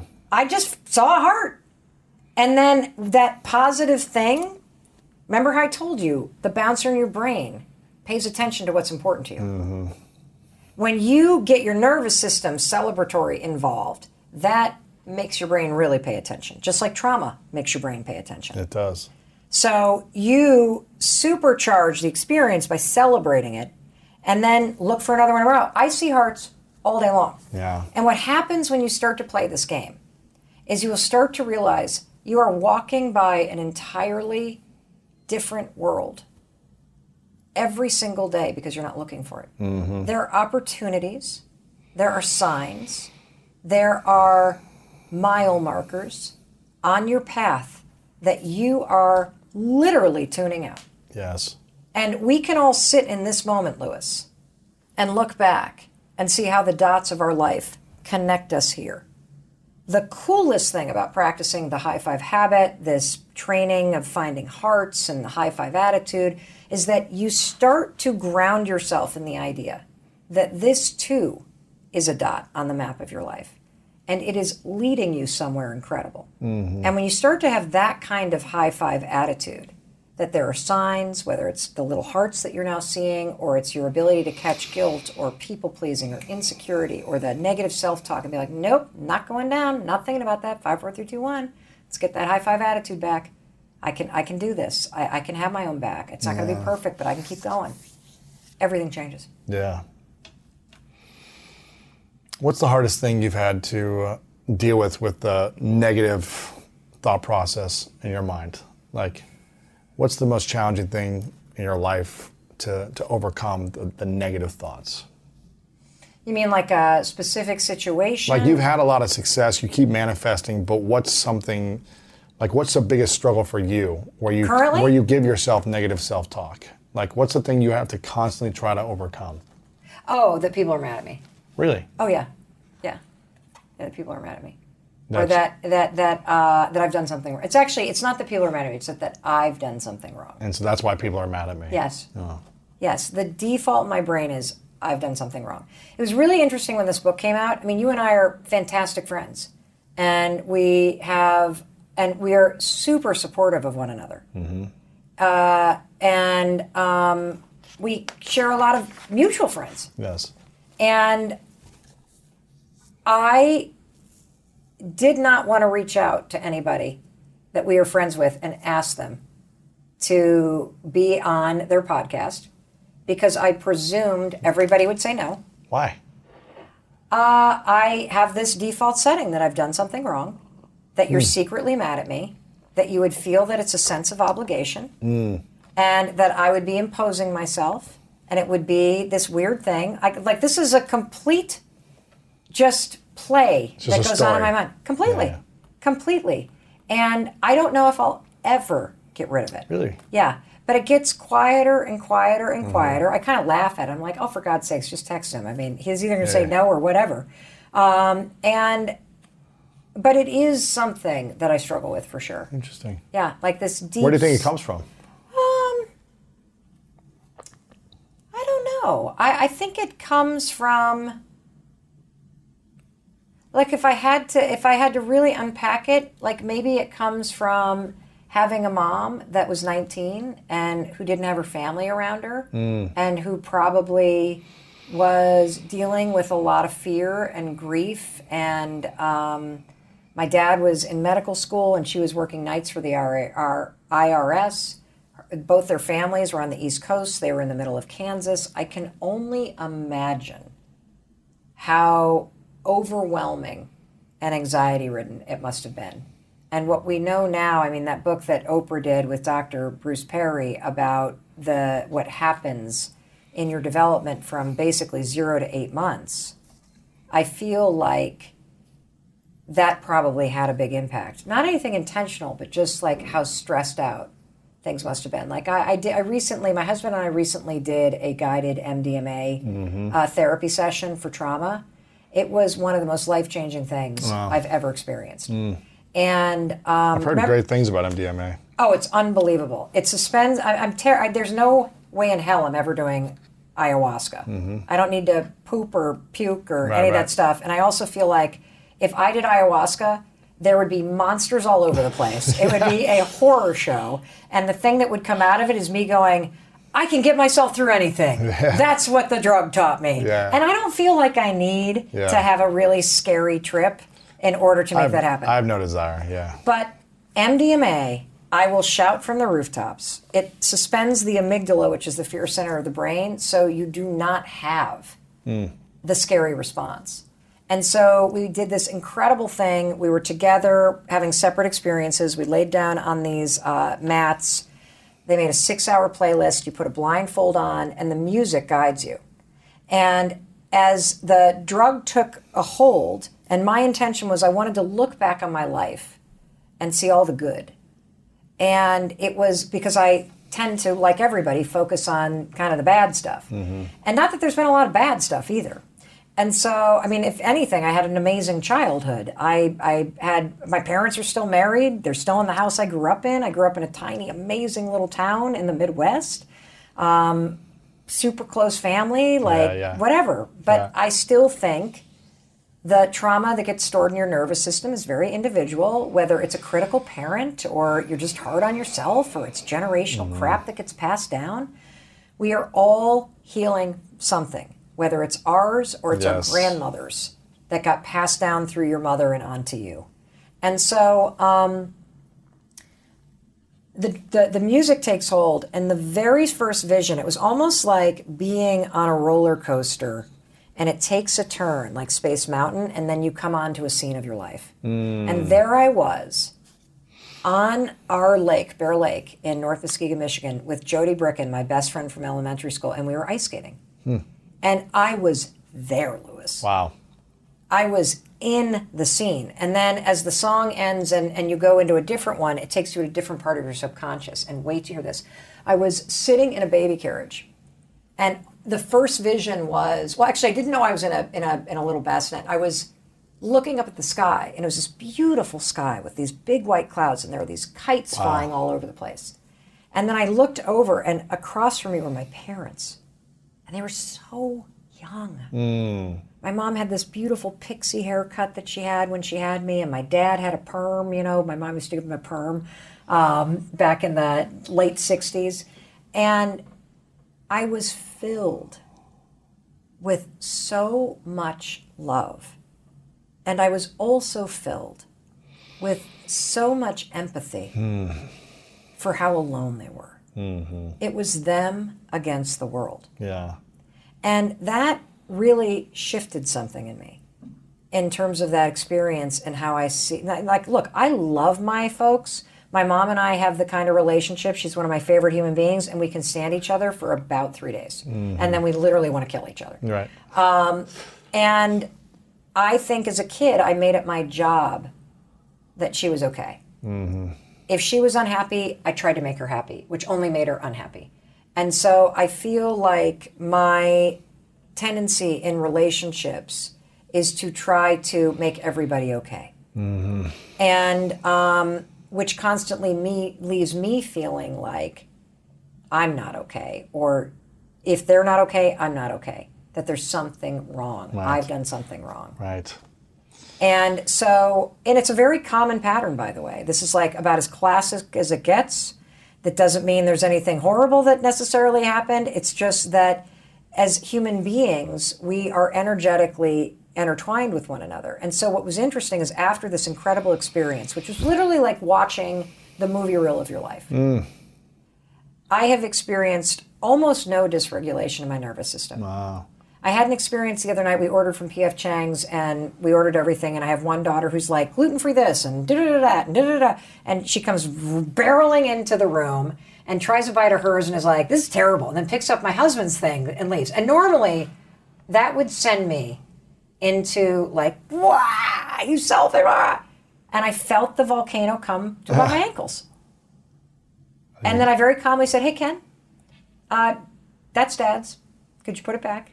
And you can have what you ordered, or just make something else, but don't take that. Yeah, yeah. Like I didn't need to erupt. And so that was one impact that it's had, Wow, which is great. incredible. That's great. And I we only did this a couple months ago. And Mm-hmm. then the second thing that um, happened afterwards, I called my mom and I said, you know, I had this vision because I didn't know. And I said, you know, we were I, all I could see were kites. And she said, oh, that's Kansas City. There was a park we used to go to. Wow. Is that not crazy? That's crazy. Yeah. So I think that sort of default, there's something wrong, Mm-hmm. comes from just energetically hardwired into. Right. Are people around me, are they upset at me? Are they upset Yeah. in general that and I also fault? think this stuff is generational. Yeah. You know, when I think about, you know, my, I come from a long line of very hardworking farmers. And, you know, my, Mm. my dad's side of the family uh, owned a, a, a bakery, immigrants. And, you know, it's not an easy life. No, it's not. Not an easy life at all. Working hard all Yeah. day, your whole life. Uh, there's a strategy that I started doing when I was broke. Uh, I was like, I was like, I could really make, you know, start making some money. You know, I could really start making some money. And someone said, um, money comes to you when you're ready for it. And I was Mm. like, I feel pretty ready. You know, I'm like, I could use some of that money right now. I don't like feeling broke. But I said, you know what? I'm going to start looking at the world as if I see money everywhere. Yes. Yes. And I start, I literally start, like, I find money all the time. I see $20 bills, $100 bills I found, like, just on the street randomly. I see quarters and nickels and Start dimes with a penny. You could do this with a heart. You could do this with a heart rock. Yes. His Yes. mind is open to it. You're. Yes. This is how you train your mind. Mm-hmm. You basically tell it what you want by saying, "This is important to me." Start looking for it. You'll start seeing it. Yes, and by the way, this is also why it's important to do that thing where you're like, boom, I found it, see? Yes. And then it makes your mind do more. This is why it comes back to the positive affirmation. I've- if you yes. start to high five yourself and tell yourself that you deserve to be happy and you deserve to be fulfilled, you will start to see reasons for it. That's it. I started doing this when uh, I was single at one point, and I said, I'm going to start attracting the most incredible, like, amazing women in my life, whether it just be friendships or romantic. I'm going to meet. That's exactly women. when I walked into your life. I'm like exactly. his older sister. Yeah, yes, exactly. In walks Mel Robbins. But you just start finding these. You start recognizing what you want. You start seeing it, and then you start attracting it more frequently. Whether Mm-hmm. it's, you know, a heart that you're looking for, whether it's pennies, like you'll start finding it, and you'll start to manifest more of those things in your life. So, in the book, the High Five Habit, take control of your you life. You want to hear a crazy story? Yes, go ahead. it? Go ahead. Okay. So I got to say what chapter this is because everybody's Yes. going to ask you, and I don't really know. Yes. Um, This is one of the most extraordinary stories ever. oh, 189. Oh, no, that's the page number. It's chapter 14. okay. Okay. You ready for this? Yes. It's incredible. Is this, So this the, is jeal- a is this the jealousy part or no? No. Okay. Oh, this. Oh, do you want to talk about jealousy? No, go ahead. I'll talk about jealousy and how. I write about you in the book. That's what I was- How jealous I am of you. It's true. Don't I am jealous of you. I am. So here's the thing I want everybody to understand. We all have jealousy wrong. Uh-huh. You have been taught to believe that jealousy is a bad thing. Right. Jealousy is only a bad thing if you wallow in it and let it kill you. Yes. Jealousy is a great thing if you understand it. And if you use it as a tool to move forward. Yes. Right. You can only be jealous of the things that are meant for you. Ooh, that's interesting. Yeah. Like, I'm not jealous of somebody who lives on a ranch in Montana. I don't want to do that right now. Right. I'm not jealous at all. I'm not jealous of somebody who lives in a penthouse apartment in New York City. I don't, I don't want that right now. Mm-hmm. You can only be jealous of things that are meant for you. Hmm. Jealousy is blocked desire, hmm. and it builds when you don't take action toward it. more and more. Yes. You resent them. you- Yes. And so you aim all this stuckness that you've created because you will not give yourself permission to take action. Why? Because you don't think you're worthy. You don't think you deserve it. You think you're too late. The negative self talk in the mirror stops you dead in your tracks. And so you become buried alive in jealousy. Mm-hmm. Goes back to this high five. Give yourself permission to have the things that you desire. Let your jealousy, like I'm jealous of Lewis because he started his podcast way back when. He's freaking amazing at it. He's got this like unbelievable impact. Every single day I wake up and I'm like, I love Lewis, I hate Lewis. I love Lewis, f off Lewis. I love Lewis. Like, why is it Lewis and not me? Why did Lewis do it? Why was Lewis the one sleeping on somebody's couch and started a podcast? Why I was doing radio back in 2009. This should be me. Sure. Right? I have a desire to Mm. launch a podcast. So you're launching one now. Yes. We're in the middle of it. That's yes. good, yeah. I shook my hand so hard, like I got that like weird thing that happens with your finger when you like jam it. So no, you gotta give yourself permission to feel jealousy, and then just unpack it. Well, what is it that I'm jealous of? And it's the fact that you have a podcast. And so I've got two choices: let that sh- me, or do something about Do it. it. Let it go or let it go. Either Yes. let it go and stop letting it haunt you. Yes. Or go take action. Yeah, either take action and go earn it Uh-huh. and do it your way, Mm-hmm. or let it eat you alive. Mm-hmm. Those are your two choices. Because the other thing about desire and the things that are meant for you, they never leave you. Somebody who's always dreamt of doing Mm. Oh, something man, will I'll tell you always dream of something. For 20 years, this is a good example. And then we got to get to the final questions because you got to leave here in a few minutes. But for 20 years, I every year I've had the desire to learn Spanish. Oh my God, I have the same thing. If you're going to tell me that you've learned Spanish, this is another reason why I'm jealous. jealous. of you. For 20 years, I've had the desire, and every year I start to attempt it, and then I quit because it gets too hard. Because it's just not. You, you and I are dyslexic. Yes, it's very challenging for me. Foreign you know. languages for dyslexia is very difficult. I mean, English is challenging. are you me. telling me you know Spanish now? I'm learning Spanish. So here's what I here's what I said to myself. For a year now, I said, okay, I know this is not going to happen overnight, like it like athletics happens for me, or where it's like quick for me to learn something. I know this has been a struggle in the past, but I'm going to start. I'm going to invest in a coach, uh, a teacher, a tutor. I'm going to work on my time. I'm going to do it the times I can do it. I do it three days a week right now. It's only an hour at a time, three days a week. So it's three hours a week. It's not that much. It's not full immersion. It's not six months and I'm fluent. It's just like the slow process. Yep, yep, okay. But you're doing it. But I'm doing. I've been doing it for a year, and I still feel like a year later, man, I'm like, do I even know any of this? I still have those moments, but I also know I'm way better than I was a year ago. Yes. I understand a lot. I understand a lot more, and I feel way more confident. And I'm just like, you know what? I'm going to enjoy the process and keep enjoying it. If it takes That's a me 10 high years, five attitude, If it takes me 10 years, it'll take me 10 years. That's right. It takes me five years, three. Hopefully, it doesn't. But it's the process of I'm showing up consistently.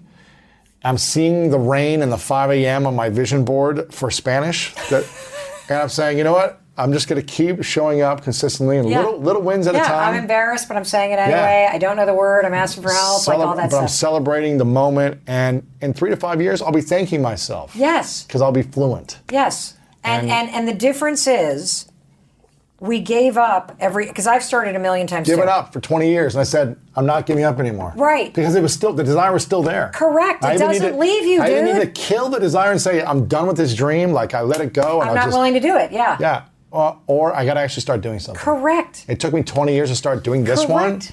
and it's not effortless overnight, but it's I'm making it fun. I'm showing up, and Well, let's use the marathon analogy. yes, If you are celebrating yourself and encouraging and empowering yourself every single step of the way, and you're Mm-hmm. keeping a high five attitude about it, every single day when you wake up, you will keep going with Absolutely, the Spanish. yeah. You and I kept quitting because the moment it got hard, we said, "Screw this! I can't do it." screw it. Yeah, We gave up. Yeah. We stopped cheering ourselves forward. absolutely, It's a muscle. It is. Yeah. When Well, I'll tell you the painting story the next time I'm on because I can't tell it without Perfect. crying. Perfect. It's okay. amazing. Tell me the next time. Um, people can go get the book. I got a couple final questions. They can get the book, The High Five Habit. Take control of your life with one simple habit. Simple high five in the mirror. Just boom. Just little Boom. boom with yourself. That's a good one. Yeah, that's a good one. Uh, you also have a challenge, and, Yes. I've, and I've got a link I'm going to send people to. You just go to lewishowes.com slash mel, and it'll send you to the high five challenge. Lewis is doing it. That's yes, right. I'll be doing it. Five It's days, five million people, Lewis, five starting their days- day with this stuff. It's a five day challenge. So you That's can it. join Super the free. It's easy. It's easy. It's free. It's fun. Uh, and it'll help you build self confidence, momentum, all that stuff. So make sure you get a couple copies of the book. This is going to be a game changer for a long time for many people. You are. I believe that. You see, the five second rule, it helped you get moving. yes. And this, This will keep you going. no, this goes deeper. What's it do? Helps you believe in yourself. It helps you stop the self hatred and the self doubt Yes. that keeps you from doing what you need to do. The five second rule is a hack that helps you find instant courage and motivation. This fundamentally changes how you see yourself. Oh, that's good. That's what we need. That's what we Because if need. you don't learn to love yourself, it's going to be hard to keep going. Yeah. You can go for a day or two days, but it's hard to be consistent when it's when it's painful. Most people go through life not loving themselves. Right. I thought I did. I You really thought did. you loved yourself. I really did. But the truth is, I was not actually demonstrating it. I mean, I was doing it by eating the right stuff and, you know, taking care of my body and being very loving and nurturing to my kids and uh, going to therapy. But in terms of that intimate moment with myself and how I viewed myself, I still saw what was wrong. I still saw a person who needed fixing, hmm. a person who had screwed up. And what I see now is somebody that I love. That's good. It's beautiful. Yeah, that's hard for a lot of people. everyone. So I'm I'm proud of you for doing that because it's not easy. Um, I'm not done. Like tomorrow, I could wake up and be like, okay, like, okay, high five. Come on, not with the negative. Uh, again, people can get the book, uh, melrobbins.com, Mel Robbins everywhere on social media, lewishowes.com slash mel to get the free challenge. Um, audio book as well, which is going to be powerful. They can go to Audible and check that out. This is going to be a big book for a long time, so I want people to get this. I think so. It's the thing I'm the most proud of, Lewis, that I've ever put out. I'm excited for you. Very excited. It's a great book.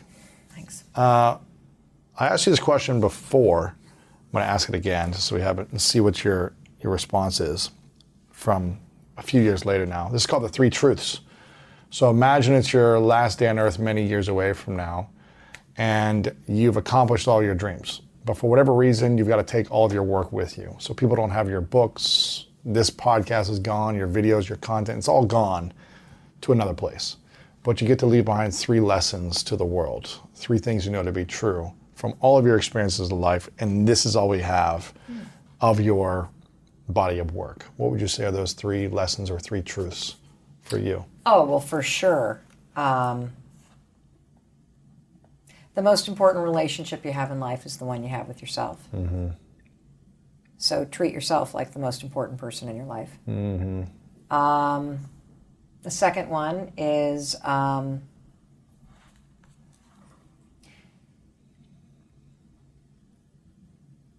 I think what we talked about today. That, um, oh, I know. We didn't talk about this. This is part of the high five attitude. This is save my. This moment is preparing me for something amazing that hasn't happened yet. Mm-hmm. That saying, which I deeply believe because life is the greatest school you will ever attend, hence we're at the School of Greatness, man. Um, it anchors me down in hope, optimism, and faith, no matter what's happening. It is like a mental high five. And it has always borne out that there's always a skill or an experience or a life lesson or a person that I have gained in every horrible thing that's ever mm-hmm. happened to me or because of me that has prepared me for something amazing that's coming. Mm-hmm. And then the final thing is for sure the five second rule. Um, and the application I, I would want people to know is that you can five, four, three, two, one, and interrupt any thought you don't want to think. And that will give you immediate control over Yeah. what you think next. Absolutely. Absolutely.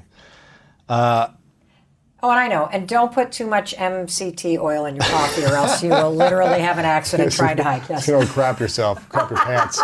True story. Um, before I ask the final question, Mel, I want to acknowledge you for being an amazing friend. You're a great friend to, my, to me and to so many people.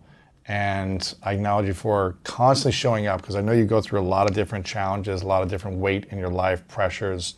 And the fact that you constantly show up in service of creating a book like this and creating content for people so that they can overcome the crap in their life is a beautiful thing. So I acknowledge you for mm. being a symbol of inspiration and constantly showing up, even when it seems like there's a lot going on in your life. So thank you for doing that. Thank you. And Lewis, let me acknowledge you for something. Okay.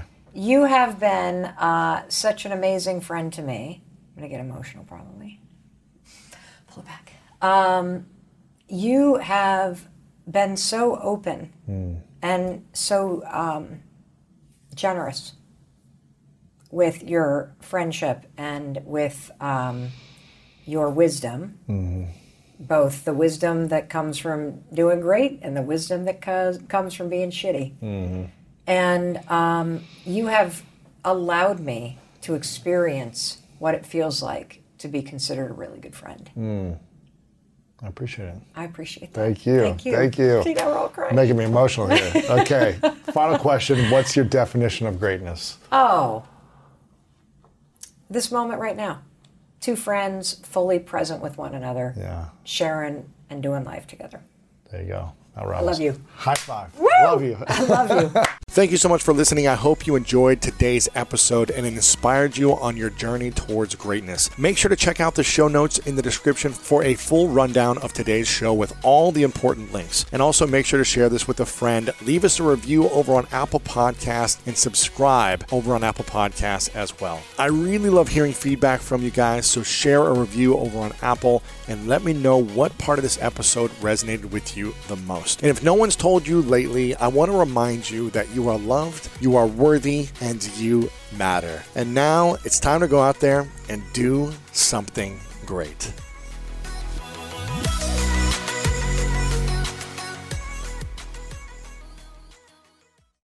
In a fast paced world, every day brings new challenges and new opportunities. At Strayer University, we know a thing or two about getting and staying ahead of change. For over 130 years, we've been providing students like you with innovative tools and customized support.